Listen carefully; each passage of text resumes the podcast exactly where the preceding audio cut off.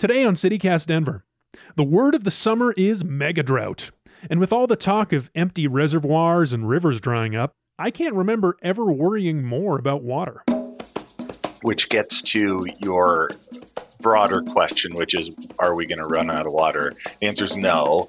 That clip is from my conversation back in June with Denver's chief water planner, Greg Fisher, which I left feeling both confident in Denver Water's ability to maintain our supply, but also a little bit guilty. Yeah, we could always use the moisture, but could someone else use it more? If you have any question about the reality of the climate crisis, all you have to do is look to the west and the Colorado River Basin. Dire new projection for one of America's largest reservoirs. U.S. officials warn water levels at Lake Mead will drop even further than they already have, and that, they say, could have serious consequences. The federal government is forcing states to cut the amount of water they can draw from the Colorado River, and that means states will have to make critical decisions about how they use water. After that latest round of five alarm headlines, we reached out to Colorado's premier water reporter, Luke Runyon. He reports for KUNC from Grand Junction on the western slope, so I knew he'd be able to give us an unbiased answer to an uncomfortable question Is Denver hoarding water? Today is Monday, August 29th. I'm Paul Karolyi in for Bree Davies, and this is CityCast Denver.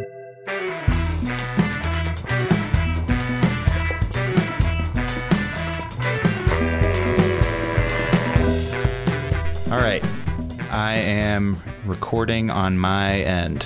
Super. I'm, I'm rolling over here. Just like a whole mess of chords. Uh, there we go. Tell me about it, dude. Luke Runyon, welcome to CityCast Denver. Thanks so much for having me.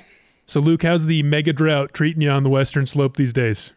Uh, it's not great. I mean, like the situation in the whole Colorado River Basin is is not good. I guess if you like zoom in on particular places, like it's been pretty wet in some parts of the basin this year with all of the monsoon rains, but the big picture is still fairly bleak, I would say. yeah. Yeah, it seems that way. Um and I don't I got to tell you, I don't normally like pay attention to the day-to-day of this, but there was some news a couple of weeks ago that really it blew up. Can you explain what exactly happened? Sure. So earlier this summer, the federal government made this charge to all of the states that use the Colorado River. Um, and that's seven states in the kind of southwestern US. Mexico also uses water from the Colorado River and there are 30 tribes in the basin. So, big cast of characters. And what the federal government said to all of those users was we need to use a lot less water to avoid having the two largest reservoirs on the Colorado River reach critically low levels in the very near future. And so they laid out that charge. They gave the states 60 days to respond and that deadline came and went in August. And uh, now we're kind of in like a limbo period where we don't really know what's going to happen next. Like the states don't have a solid plan of how to re- uh, drastically reduce the amount of water that they use from the Colorado River. And the feds haven't really said what they plan to do in absence of the states coming together. This is such an interesting story to me because, like, living here, there's this constant drumbeat of drought, drought, not enough water. But yet this particular piece of news seems to have has transcended. Like I know a lot of national outlets picked up on it. What I know you've been covering it though for a long time. Does this feel unusual to you? Um a lot of times you'll hear conservation talk and it's like we need to conserve we need to conserve but there's not really like a a measure behind it. This was uh-huh. a specific volume of water. This was two to four million acre feet, which is a tremendous volume of water. Just for perspective, Colorado, the entire state of Colorado, uses roughly two, a little over two million acre feet of water from the Colorado River Whoa. every year. So this is a lot of water that we're talking about across the entire basin. And I think maybe it would be easy for people to think like, oh, this is going to this amount of conservation is going to rescue the Colorado River Basin. This is just to stabilize things, not to huh. start kind of refilling these big reservoirs. This is sort of like a avoid the worst outcome sort of situation. Um, we've just built a tremendous amount of water demand in the western US. And what we've found is that the Colorado River can't meet all of the demands that we've put on it. So, you know, it's it's a big deal and like the there's a lot of really hard decisions that are going to have to be made in the Colorado River basin over the next year to 2 years.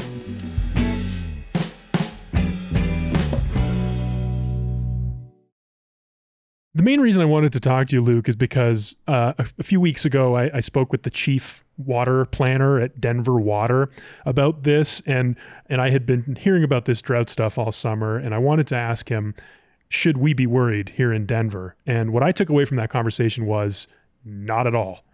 We have plenty of water. We have very senior water rights, was what he said. What do, what is your sense of how Denver fits into this broader regional picture of water use? Well, first off, Denver Water and the Denver metro area, the entire front range of Colorado is heavily reliant on the Colorado River Basin for its drinking water supply. Hmm. We have a lot of they call them trans mountain diversions and they're essentially tunnels that were drilled through the mountains. So, I think this idea that that the the front range doesn't have a connection to the Colorado River Basin is is flawed because the Front Range is heavily reliant on the river for drinking water supplies. When it comes to Denver itself, I don't know if I would feel totally secure with my water supply in any particular corner of the basin right now. Hmm. Well, I don't know. I mean, there's this other thing that I know Denver Water is working on, and I don't understand the context of it, but they have this big project that started this summer to triple the size of the Gross Reservoir, and I know that that's one of those reservoirs that draws from the Colorado River Basin. And this is the question that I actually, I mean, this is the core of the whole thing, Luke. Is Denver a water hoarder? Should we be like more generous or more compassionate to the people of the drier parts of the West?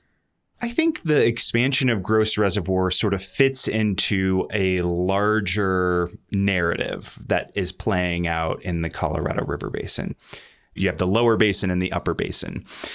The upper basin has never fully used the amount of water that it's allocated in the 1922 Colorado River Compact. This was the agreement that kind of set out the legal foundation for managing the river. So, those states in the upper basin kind of see the writing on the wall that at a certain point, there's going to be a crackdown and there's going to be no new water development in the Colorado River Basin.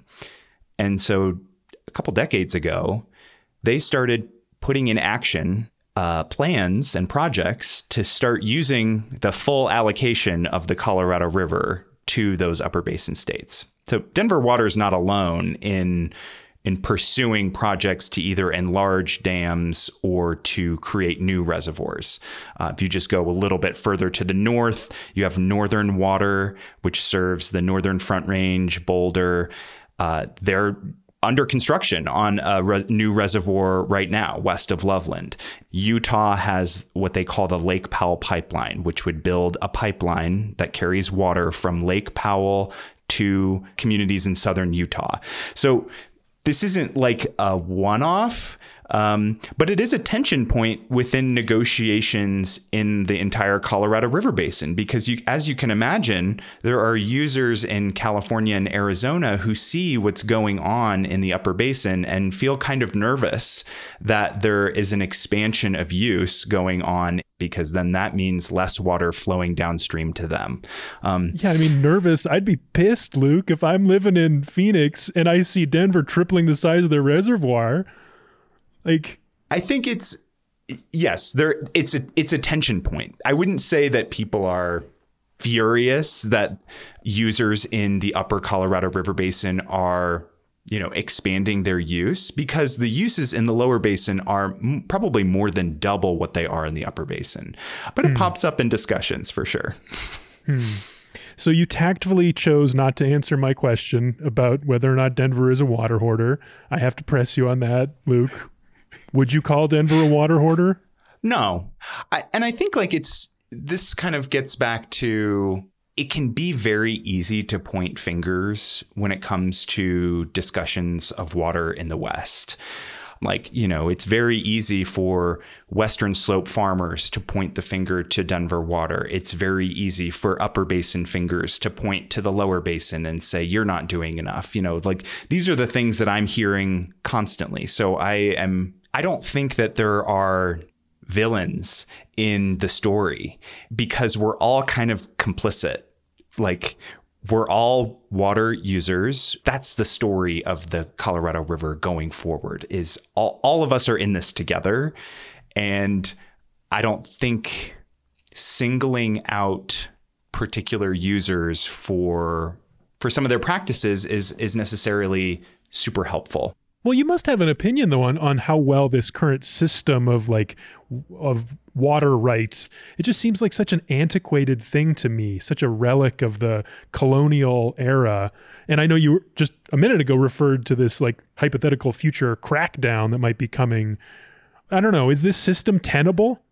I think we're seeing the system of water rights and water allocation in the West sort of fraying at the edges you know, a lot of times when you hear people talking about Western water rights, you hear first in time, first in right.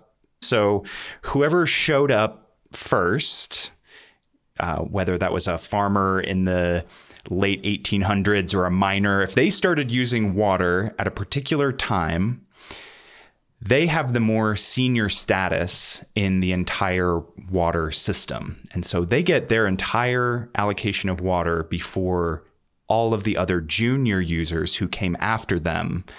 Right. And it's a system that I think has worked to manage scarcity, but it purely views rivers and streams as sort of utilitarian, that they're purely for human use and you can fully drain rivers of their water in order to meet you know human needs and i think that system when it was set up doesn't reflect the time that we're in right now where people view rivers as essential for the environment for the ecosystems that they flow through and uh, you know provide for wildlife um, yeah. and so there's a you know a kind of an intense debate about whether we can adapt western water law in order to meet our current moment or whether we just need to blow up the whole thing and start anew. And I don't have an answer on like which path is is the best.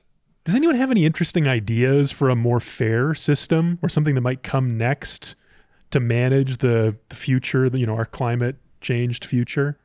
Yeah, I think you have you have one approach to kind of take these incremental steps towards you know ma- making more flexibility in the whole system but then you also have this like more radical approaches of like i said like fully dismantling the system and I think like you have some interesting models. So if you go down into southern Colorado and northern New Mexico, there are these systems called acequias, uh, which are kind of a relic of Spanish colonialization of the Southwest. And they're more community based models for um, seeing water as a community asset rather than an individual property right. It's just how would you take something that is mostly used on a really small scale in small agricultural areas in southern Colorado and apply it across an entire watershed. And you probably need to talk to a lawyer in order to get that fully Friggin answered. Army of lawyers, I bet. yeah. Yes. Oh boy. Um, well, I, I just want your advice on one thing.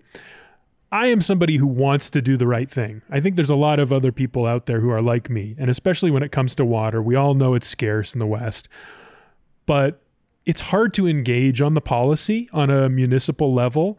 Like, I don't really understand what the decisions Denver Water is making on a day to day basis and how that affect me and how that fits into this broader picture.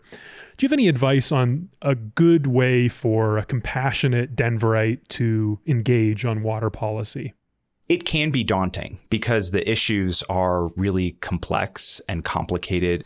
But when you're looking at the watershed scale, a lot of this is being hashed out at like the federal and state level. Um, and so if you're if you care about the future of the Colorado River, I would say start pestering your elected members um, because that's really where the decision making is happening. And then if you want to get involved at the local level, there's all sorts of conservation programs that that you can sort of start tapping into, whether that's, you know, changing out your your lawn for xeriscape, whether that's um, you know looking into programs. You know, there's some programs that'll help you turn your uh, laundry machine into something that'll help you irrigate your garden. Um, yeah, there's like all kinds of programs that are that are happening right now that you can get involved in. Um, it's just you got to find the time and the energy, and you know, a lot of times we've made water a really cheap resource, and so it's hard to motivate people to to get out there when you know you don't have to pay that much to have access to clean drinking water. Hmm. All right, one last thing, Luke. The feds, this crackdown you talked about, and this two to four million cubic acres of water. I'm sure I got that unit wrong. Um, what's your prediction? Are they going to uh, take it seriously? Are they going to step in and do something this time? I mean, the whole basin kind of functions on this like optimistic to pessimistic range of things. And I feel like over the last several years, you've had people who've been a little more optimistic, who see like the states willing to agree to cutbacks in water use. But I don't know. Over the last several weeks and months, we're tilting more into the pessimistic range of things from the people that I'm talking to. And like I said, it's very difficult to get people to agree to cut their water use um, if they're not mandated to. And so I think it's good. Things are going to get worse before they get better. Like those big reservoirs, Lake Mead and Lake Powell, they're going to drop even further um, until it like really scares people, and then probably we're going to see some significant action. Well, Luke Runyon, thanks for joining me on CityCast Denver. Yeah, good to be here. And here's what else Denverites are talking about. A plague of mosquitoes has beset southeast Denver. According to the Denver Post, residents of the University Hills neighborhood have been reporting increased mosquito activity all summer along the Highline Canal, which I can attest is typically an excellent trail for a morning walk. Denver Water owns the former irrigation ditch and is slowly recreating it as a recreational and ecological draw for the area. Some neighbors say, though, that a recent stormwater collection project is to blame for the increased bug activity. In the short term, Denver health officials have been applying anti larval treatments to trouble spots.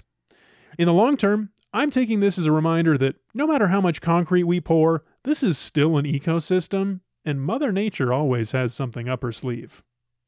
Oh, and one small correction to last Thursday's episode with CPR transportation reporter Nate Minor. He was discussing the push to build bus rapid transit lines across the city, and at one point he characterized the Colfax BRT project as early on and a little squishy. Nate let me know that he mistakenly said Colfax when he was intending to describe the BRT process for federal. The Colfax BRT is still years away, but much further along. They even have a name the Colfax Links. That's all for today here on CityCast Denver. If you enjoyed the show, why not take a minute to tell the water hoarder in your life about us? Rate the show wherever you get your podcasts and subscribe to our morning newsletter. We'll be back tomorrow morning with more news from around the city. See ya.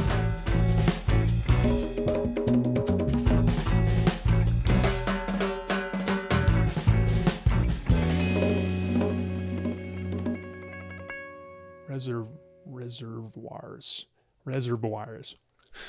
Yeah, that's a tricky one.